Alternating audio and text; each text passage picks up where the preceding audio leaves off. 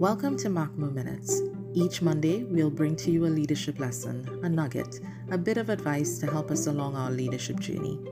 Today's advice comes to us courtesy Cornelia Miller. In her recent blog post, Cornelia reminded us of an old management adage praise in public, criticize in private. Put simply, this means that when you have something positive to say about a team member, it should be done in a way that brings public attention to it. However, if we're caused to reprimand a team member, it should be done one on one. There's a caveat to this advice, however, because bringing attention to unwanted behaviors in the view of the team is not necessarily the same as reprimanding or publicly humiliating the team member, and if done correctly, can increase individual accountability to the team.